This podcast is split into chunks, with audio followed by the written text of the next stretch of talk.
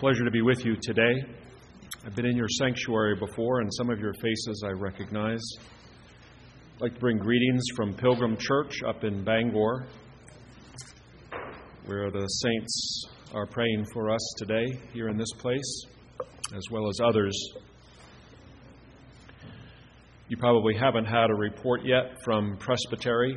That was Thursday and Friday of this past week remarkable testimony to God's providing um, new and mostly young ministers uh, for labors in this area of His kingdom.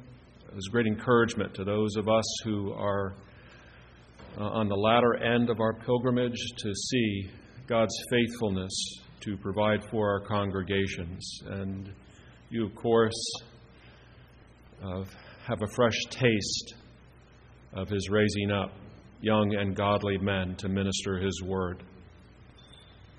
Uh, with Seth Dorman uh, being called to this place, uh, with the likes of Scott as an elder, uh, with Josh, to have men devoted to the Lord first, and then devoted to the Lord with a willingness to spend and be spent for His glory and your welfare. To encourage you,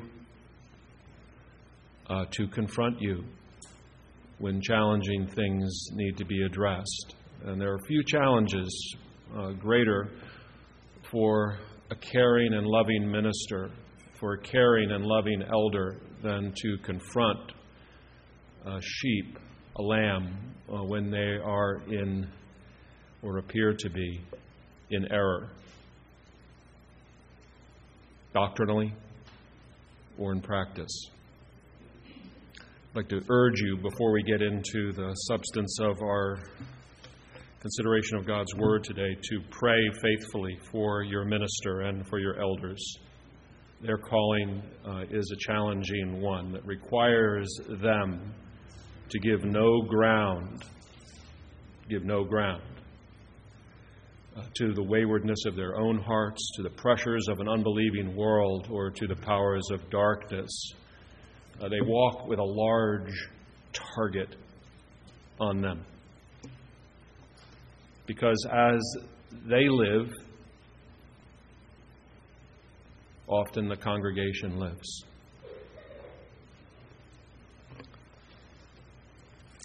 Uh, the two Lord's Days today, this morning, and uh, next week, we're going to be looking at the subject of prayer.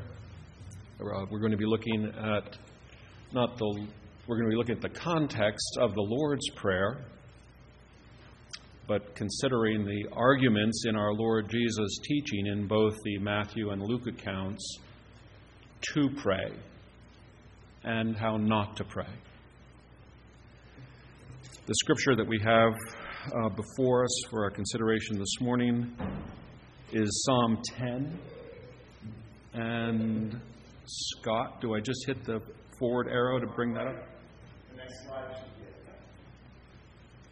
Not entirely stupid with regard to this, but if I make a mistake, you'll be patient with me.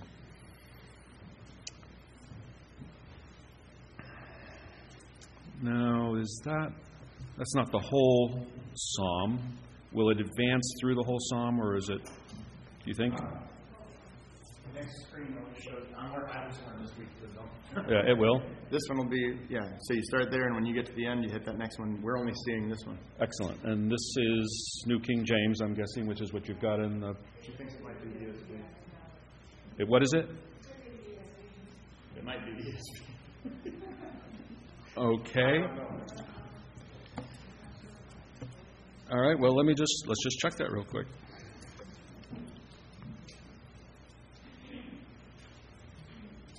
It's one of the challenges of all of us not knowing Greek and Hebrew. Important to remember that those were the languages that God preserved um, His word forward in for a variety of reasons, and that every single translation, the best translation, has its liabilities. And then when you multiply translations and potentially have several in any congregation open, there are invariably going to be differences in the reading. And I don't know that there would be any critical differences here. It, this, is, this is not New King James, I can see that. Um, I'm going to go ahead and read what's on the screen, trusting that there's probably not any significant deviation. I have a New King James open in front of me. That's what you have in your pew. I, at least the one in front of me in the pew was a New King James. That's what I'll be referring to in my notes. But let's go ahead and read what's in front of us here.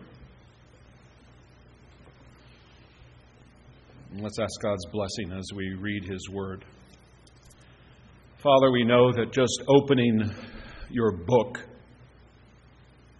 uh, doesn't bring your Word into our minds with understanding, into our hearts with an affection, and into our wills with power. And so we look to you and pray to you for your blessing upon your written word. Our desire is that our lives would be transformed by it and made conformable to your Son. And for that, and all that conduces to it, we need you to be owning it in our presence, owning it in our minds, our hearts, our wills so that our lives will be adorned by it. And we will be made conformable to your Son, in whose name we pray. Amen. Psalmist begins with a question Why, O Lord, do you stand far away? Why do you hide yourself in times of trouble? In arrogance, the wicked hotly pursue the poor. Let them be caught in the schemes that they have devised. For the wicked boasts of the desires of his soul, and the one greedy for gain curses and renounces the Lord. In the pride of his face, the wicked does not seek him. All his thoughts are, There is no God. His ways prosper at all times. Your judgments are on high, out of his sight. As for all his foes, he puffs at them. He says in his heart, I shall not be moved. Throughout all generations, I shall not meet adversity. His mouth is filled with cursing and deceit and oppression. Under his tongue are mischief and iniquity. He sits in ambush in the villages, in hiding places. He murders the innocent. His eyes stealthily watch for the helpless. He lurks in ambush like a lion in his thicket. He lurks that he may seize the poor. He seizes the poor when he draws him into his net. The helpless are crushed sink down and fall by his might. He says in his heart, God has forgotten. He has hidden his face. He will never see it. Arise, O Lord. O God, lift up your hand. Forget not the afflicted. Why does the wicked renounce God and say in his heart, you will not count, you will not call to account. But you do see, for you note mischief and vexation, that you may take it into your hands. To you the helpless commits himself. You have been the helper of the fatherless. Break the arm of the wicked and evildoer. Call his wickedness to account till you find none. The Lord is king forever and ever. The nations perish from his hand. O Lord, you hear the desire of the afflicted. You will strengthen their heart. You will incline your ear to do justice to the fatherless and the oppressed, so that man, who is of the earth, may strike terror no more. Sober reading from God's Word. Let's turn to the New Testament. In the book of Matthew, chapter 6, where we have this reading. Our Lord Jesus speaking to his disciples Beware of practicing your righteousness before other people in order to be seen by them. For then you will have no reward from your Father who is in heaven. Thus, when you give to the needy, sound no trumpet before you as the hypocrites do in the synagogues and in the streets, that they may be praised by others. Truly, I say to you, they have received their reward. But when you give to the needy, do not let your left hand know what your right hand is doing, so that your giving may be in secret, and your Father who sees in secret will reward you. And when you pray, you must not be like the hypocrites for they love to stand and pray in the synagogues and at the street corners, that they may be seen by others. Truly, I say to you, they have received their reward. But when you pray, go into your room and shut the door and pray to your Father who is in secret. And your Father who sees in secret will reward you. And when you pray, do not heap up empty phrases as the Gentiles do, for they think that they will be heard for their many words. Do not be like them, for your Father knows what you need before you ask Him. Pray then like this Our Father in heaven, hallowed be your name. Your kingdom come. Your will be done on earth as it is in heaven. Give us this day our daily bread, and forgive us our debts, as we also have forgiven our debtors. And lead us not into temptation, but deliver us from evil. And you'll forgive me if I add here, for thine is the kingdom, the power, and the glory, now and forever. I don't know why they dropped that out of the ESV. For if you forgive others their trespasses, your heavenly Father will also forgive you. But if you do not forgive others their trespasses, neither will your Father forgive your trespasses. And when you fast, do not look gloomy like the hypocrites, for they disfigure their faces, that their fasting may be seen by others. Truly, I say to you, they have received their reward. But when you fast, anoint your head and wash your face, that your fasting may not be seen by others, but by your Father who is in secret. And your Father who sees in secret will reward you. Do not lay up for yourselves treasures on earth, where moth and rust destroy, and where thieves break in and steal but lay up for yourselves treasures in heaven, where neither moth nor rust destroys, and where thieves do not break in and steal. For where your treasure is, there your heart will be also. The eye is the lamp of the body. So if your eye is healthy, your whole body will be full of light. But if your eye is bad, your whole body will be full of darkness. If then the light in you is darkness, how great is the darkness? No one can serve two masters. Either he will hate the one and love the other, or he will be devoted to the one and despise the other. You cannot serve God and money. Therefore, I tell you, do not be anxious about your life, what you will eat or what you will drink, nor about your body what you will put on. Is not life more than food, and the body more than clothing? Look at the birds of the air. They neither sow nor reap nor gather into barns, and yet your heavenly Father feeds them.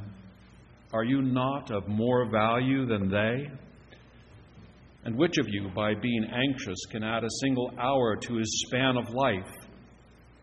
And why are you anxious about clothing? Consider the lilies of the field, how they grow.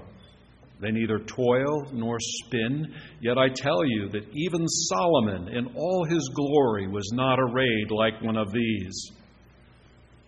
But if God so clothes the grass of the field, which today is alive and tomorrow is thrown into the oven, will he not much more clothe you, O you of little faith? Therefore, do not be anxious, saying, What shall we eat? Or, What shall we drink? Or, What shall we wear? For the Gentiles seek after all these things, and your heavenly Father knows that you need them all. But seek first the kingdom of God and his righteousness, and all these things will be added to you. Therefore, do not be anxious about tomorrow, for tomorrow will be anxious for itself.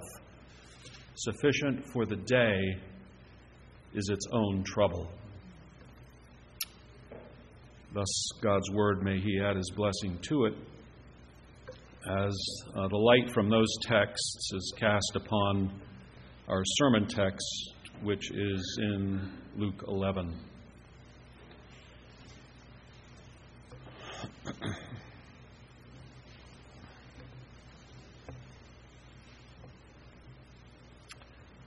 We're going to read the first four verses.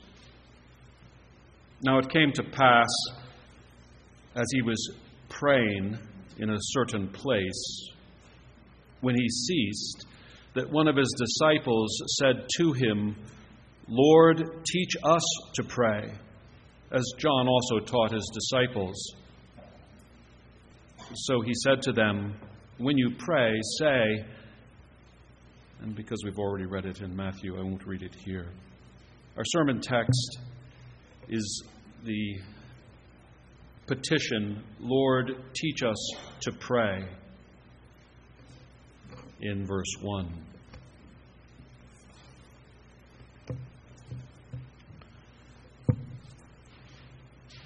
All of us have had the experience of listening to someone pray. It could have been Scott 20 minutes ago, or it could be our parent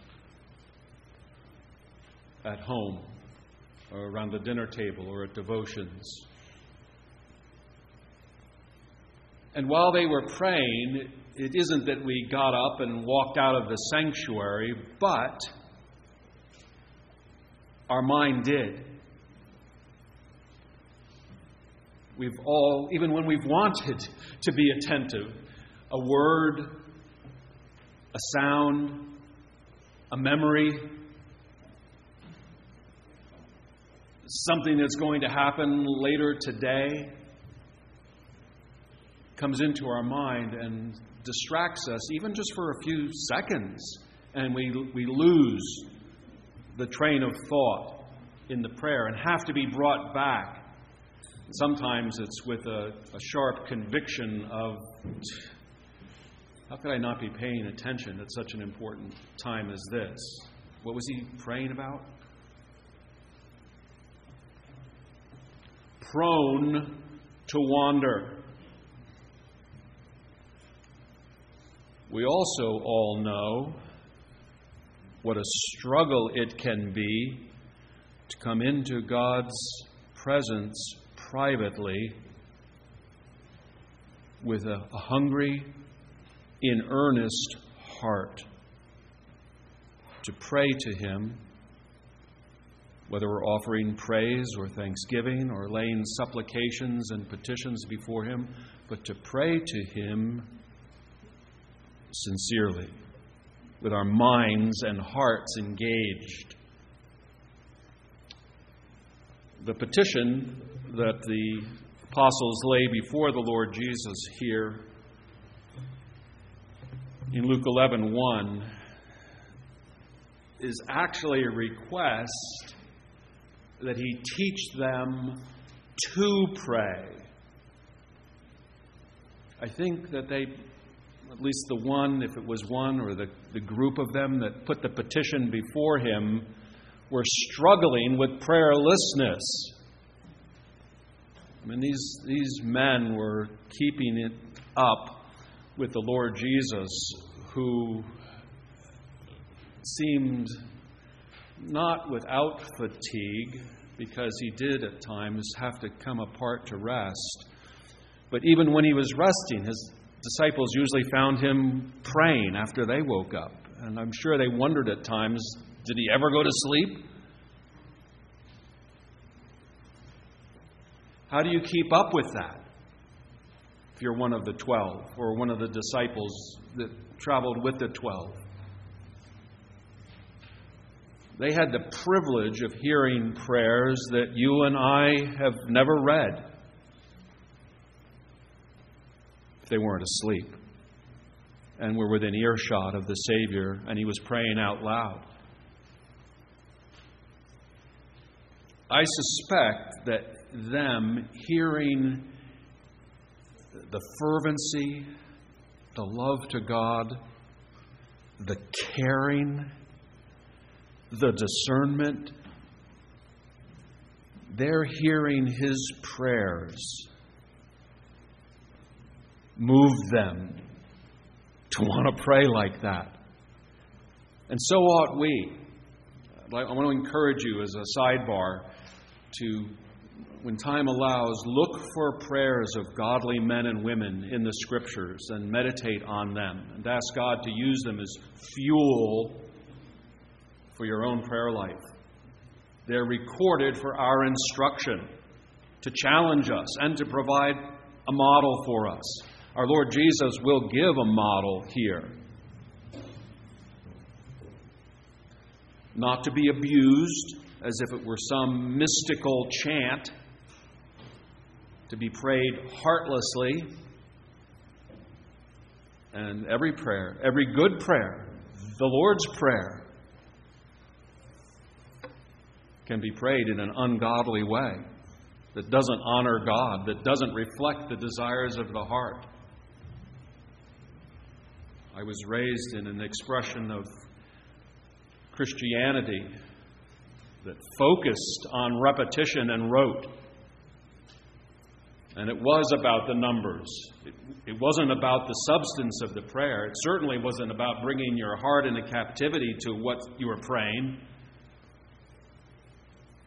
But it employed one of the very things that our Lord Jesus was beating down in that Matthew reading not to think you're going to be heard for your many prayers, your many words. They count for nothing with God. A fervent, sincere groan that is interpreted to God by the Spirit of God is a more acceptable prayer than a well composed but heartless prayer. Never forget that. And that's why I think some of the best prayers that will be prayed by your assembly will be prayed by children who have the, the, the knowledge, the discernment, more importantly, the Spirit of God within them, who's kindling a love of God, and by the elderly who are too tired to pray long prayers, but who get are able, by virtue of their wisdom and their infirmity, to get right to the point and to know that, that God knows what moves us to pray. He knows our petitions before we utter them. Don't ever think that you have to explain things to God. You bring your heart desire to Him. Shape that heart's desire as best you're able, and that's good enough. You don't have to labor the point.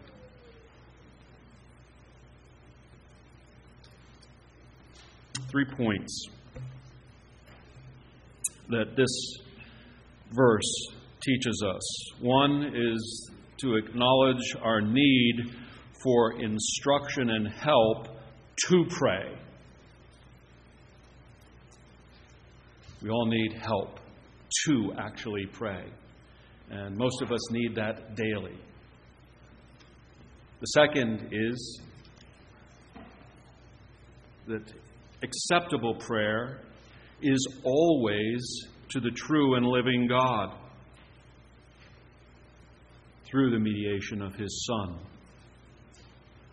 who for the apostles, for the disciples, was standing right in front of them. You and I call upon our Father in heaven through the mediation of His Son, who's at His right hand, the same Lord Jesus, in glory. The apostles and disciples had the privilege of the mediator, the one given by God to stand between heaven and earth, was standing right in front of them. What a privilege. Clearly, indwelling sin and their numbness didn't help them to appreciate that as much as they ought to have. And I'm sure they repented of that on many occasions, especially after he was gone. What were we thinking? What weren't we thinking? Same's true for us, isn't it? Opportunities lost. The third point is to, with God's blessing, actually pray.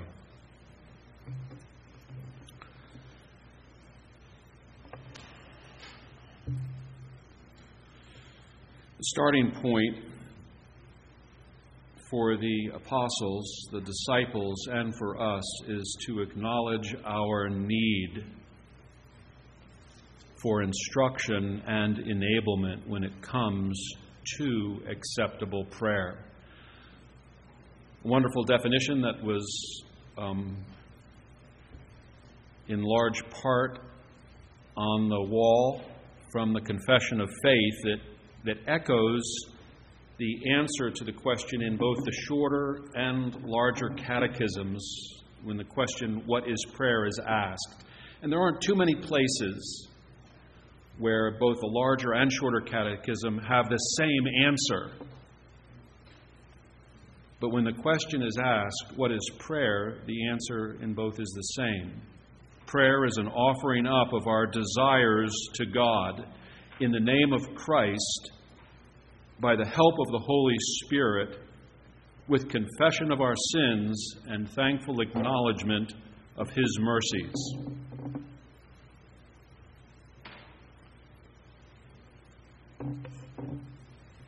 I encourage you uh, to regularly consult the confession and catechisms. They're not God's Word. Don't ever confuse them.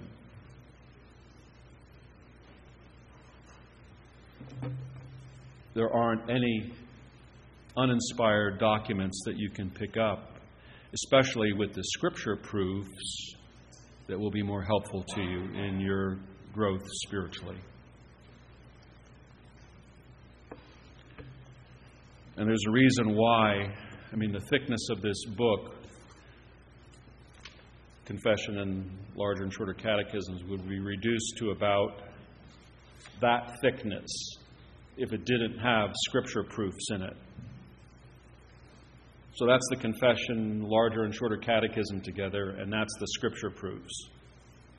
If you don't have a copy, $10. Ask Seth or Scott, or go to opc.org and get one. You really should have one in your home.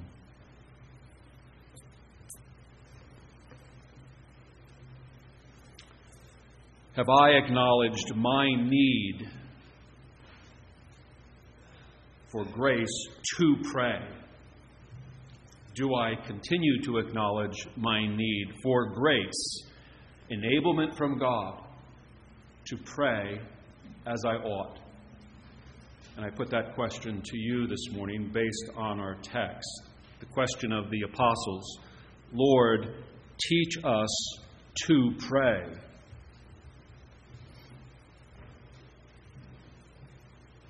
How is it, you know, for you?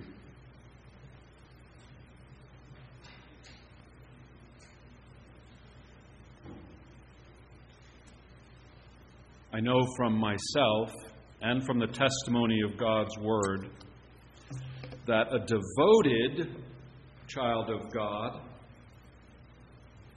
will press through distractions and dysfunctions simply out of self control and devotion. The danger is doing it out of step with the Spirit or according to past patterns. I want to encourage you. I mean, there's nothing wrong with using the same grace at meals. I'm choosing this illustration because I suspect it's common for all of us. We ask God's blessing on our meal, and uh, the, the, the form, maybe we inherited from our parents, maybe we read it, we heard it, even if you made it up extemporaneously, but then chose, chose to use it again and again and again and again and again. You don't have to think about it anymore. The kids don't have to think about it anymore. It's, you close your eyes, it happens, and then we get to eat. I want to encourage you to intentionally use different words that express the same desire the same acknowledgement of God's bounty, His provision, your thankfulness to Him, and your desire for His blessing upon your food. That exercise alone, taking on that assignment alone, will help you measurably in the rest of your prayer life not to fall, not to be content with rote, pattern, but to look for, to discern what is God doing in my life? Where am I on my pilgrimage? What are the circumstances going on around me? It's going to make you hungry for information. You're going to want to pray uh, for that sister at church who's not well, and it's going to make you wonder how she's doing. Is she better? Is she worse? You're not going to be content to pray the same prayer for her that you prayed last week. You're going to want to know. And it's going to stir up, you see, a love for her you can, you can see the application of that to virtually every other area of life. Again, it's, it's not how long you spend in prayer, and it's not how many words you use in prayer. It's about the dots being connected. Your heart being connected to God, first and foremost. Lord, that's going to be our second point. Teach us to pray coming to the Father through the Son with the enabling assistance of the Holy Spirit. Praying to God, but then praying according to His will. Not just praying according to the desires of your heart. And that is so liberating. I mean, we're going to bump up against I don't you're going to search the scriptures and wonder how to pray and Lord, I don't I can't find any guidance except to ask your blessing. I don't know if you want to heal him or for him to die of this disease, but I can, li- I can lift him up and, and leave him with you and ask that you would sanctify this trial for him, that you would use it. Please be pleased to heal him. We should never be afraid to ask that. Even if you know, a terminal notification has been sent. God loves to wow human beings. Don't ever pray for something because the, the authorities, the officials say, can't happen. It's not in his cards. God loves to wow. And He's looking for men and women, boys and girls, to pray for Him, to pray to Him with with requests that only He can answer.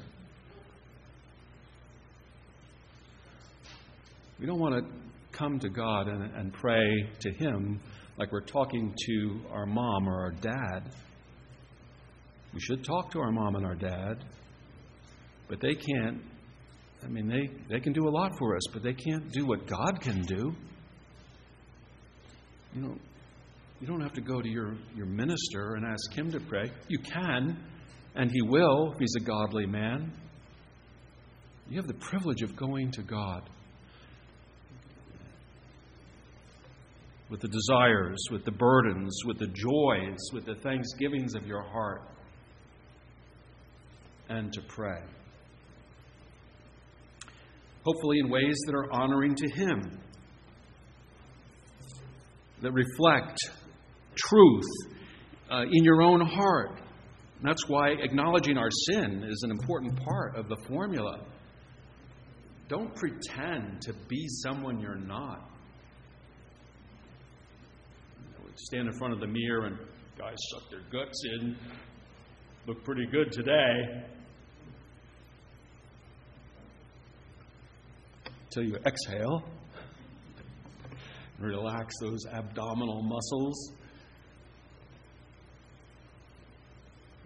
God sees us as we really are. We can, and we, what a comfort that we don't have to pretend. We can be honest. We should be honest. We honor Him by being honest when we pray.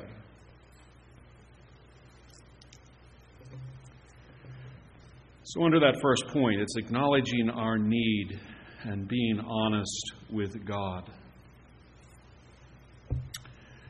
Lord, teach us to pray. Teach me to pray. The second point is from this text is they are addressing uh, the Lord Jesus Christ, the Son of God, the only one given to mediate between God and man, and that's where you and I have to go. We are absolutely dependent upon God in order to, for us to pray, in order for me to pray, in order for you to pray, and just one acceptable prayer. Never mind a lifetime of acceptable prayers. We're dependent on God for that. It's not, acceptable prayer isn't something you and I can do by ourselves.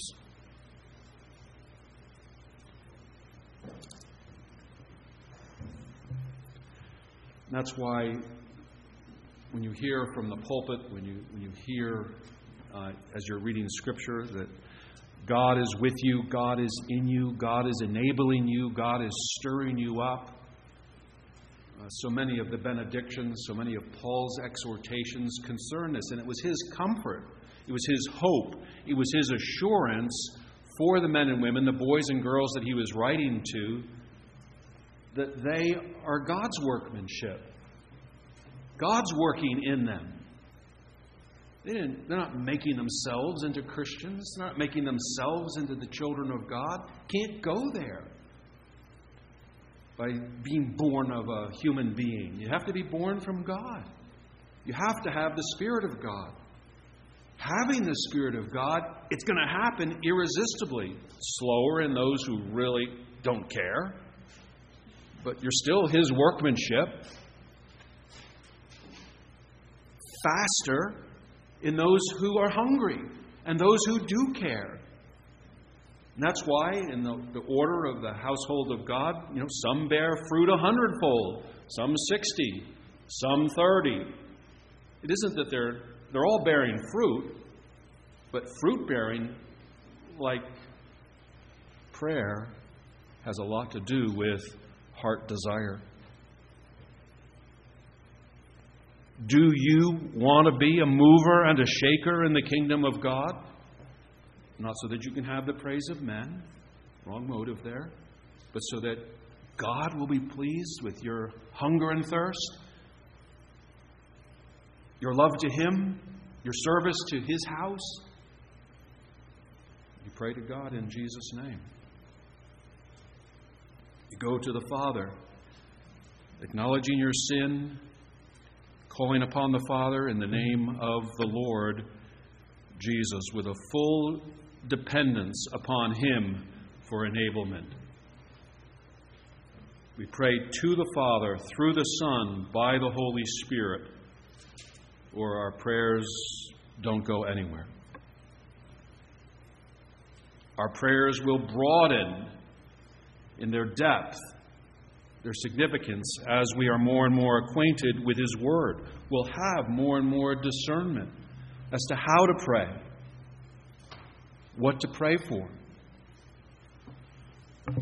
Clearly, there are multitudes of men and women praying today whose prayers don't go anywhere. Multitudes of them probably in Protestant churches, some of them even in OPC churches. Because of their indifference towards His Word, uh, because of a desire for the creature more than the Creator. That's a huge problem, and it can be for us too. You'll, you'll encounter that test every time you choose to pray for someone you love who's not well or is anticipating some major intersection in their life. Are you praying this because you love them first and foremost, or are you praying this because you love God first and foremost? And just applying that test who do I love the most? My mom or Almighty God? My child or Almighty God? It's huge. a huge help.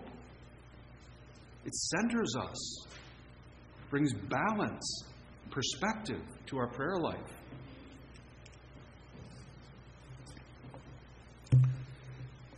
The third point is to actually find ourselves praying. How to pray and what to pray are points. But actually, praying in a way that's acceptable to God is the objective here. To pray without ceasing. Thankfully, that, doesn't, that isn't what it sounds like. Otherwise, we'd all be in monasteries, grudging having to stop for meals. The point of that text is to pray, to live with a constant state of dependence upon God. Like Nehemiah, who, when he's going up to the king with the cup, he, he offers an, ex, an extemporaneous, an ejaculatory prayer. Lord, be with me. His disposition, you see, was one of dependence upon God. Lord, lead me. Help me to play my part well. And that, that constant sense of the sovereign, the living God being my God and ordering my steps will keep us in a posture of prayerfulness. It'll help us at intersections of temptation to turn away can fire up a prayer to God Help me, Lord, not to be seduced by this temptation, not to follow the influence of indwelling sin in my own heart or the example of my friend, even if he's a Christian. Just having Christian friends doesn't mean that your Christian friends aren't going to lead you into ungodly behavior or that you won't lead them into ungodly behavior. And the powers of darkness are all about derailing you're keeping in step with God. Thankfully, they're blind to the decree, like unbelievers.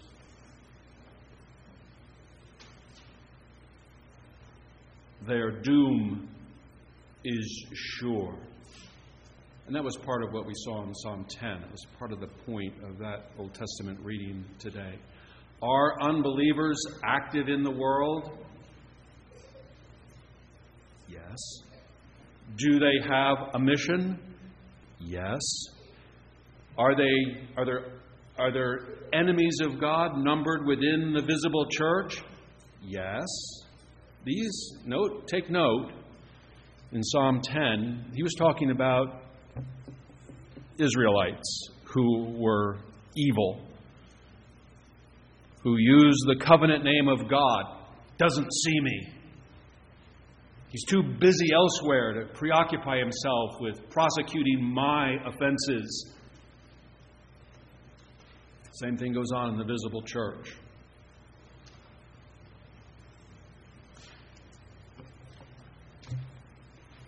We would be engaged in behavior like that if the Spirit of God didn't restrain us. And if you don't think that you're capable of committing every sin in the book save one, you don't know your own heart well enough.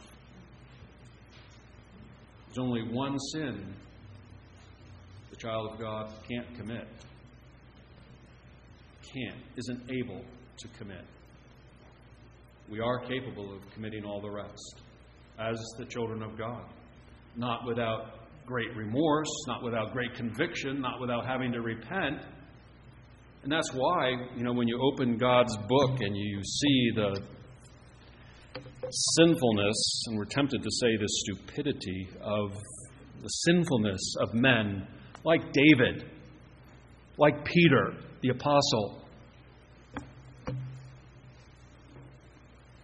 committing sins that were, I mean, what skin did they have in that game?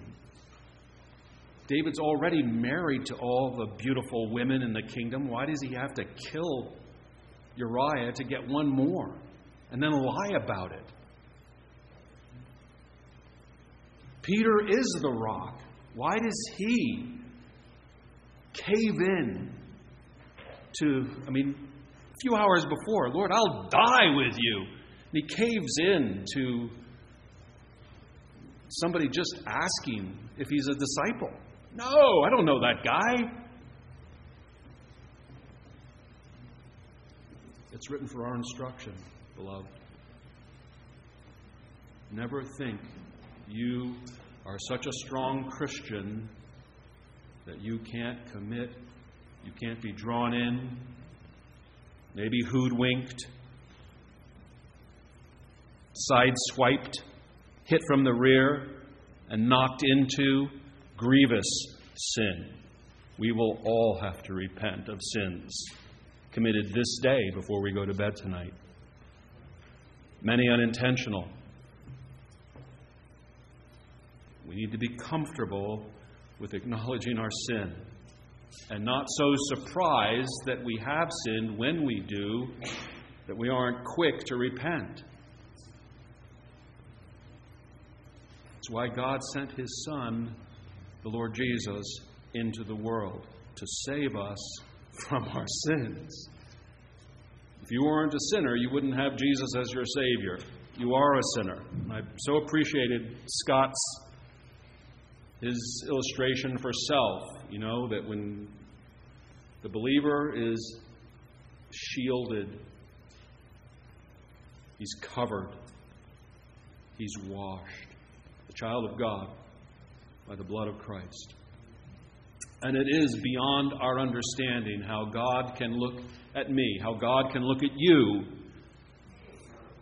and see His Son, see righteousness. A day is coming, and it's not that far off for any of us, even the youngest, when by a trumpet blast and our Savior's appearing, and are being translated into his presence, or by death, we will find ourselves in a place where sin cannot follow.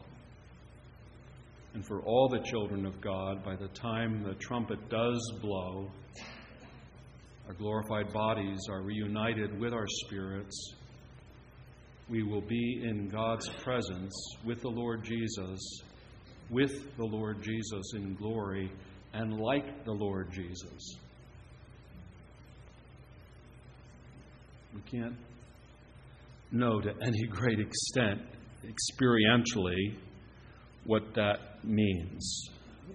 But that's where that's that's what we live for, that's what we die for, that's what we look forward to. And that's why we pray, even when we've got the best things right in front of us, we can still pray, Come quickly, Lord Jesus. Come today. There isn't anything on your calendar better than that.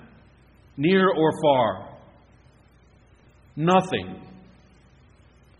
Think of your best memory and then put it 48 hours ahead of you. If you could relive that again, not better than the Lord Jesus coming and arresting this whole space time story and taking us to glory with Himself. Eye has not seen, ear has not heard, nor has it entered into the wildest imagination of man's heart what God has in store for those He loves. It is off the chart. Good.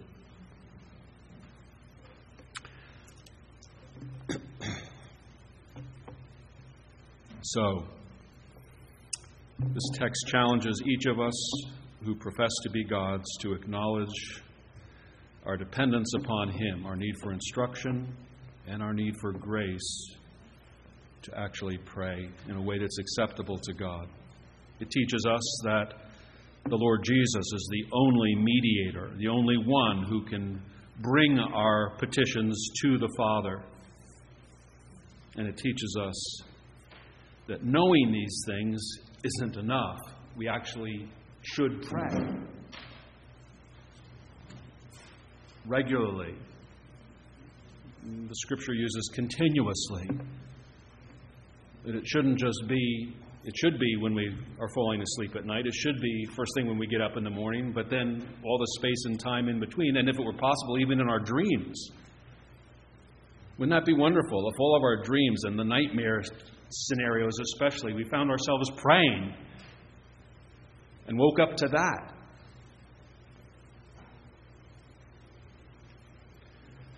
May God add His blessing to our consideration of His Word and give us opportunity to find its application in our lives today and throughout the coming week. Look forward to being with you next week when we'll be considering how not to pray, what our Lord's instruction is concerning that, and we'll be in the Gospel of Matthew for that there. Let's pray. Father, I thank you again for these men and women, these boys and girls, and pray that your word uh, would uh, find its mark in each of our hearts, illuminating our minds, inflaming our hearts, empowering our wills, transforming our lives. Stir us up to pray continuously, to be in a posture of prayer, to pray with a vantage of seeing your Son at your right hand, never wearied by interceding on our behalf, mediating grace, and the Holy Spirit uh, given by the Father and the Son to lead us, to keep us in step with your revealed will, enabling us to play our part well as your sovereign decree unfolds. We offer you fresh praise and thanks with these petitions and commit ourselves afresh to you, cheerfully, comfortably. We do so in our Savior's name. Amen.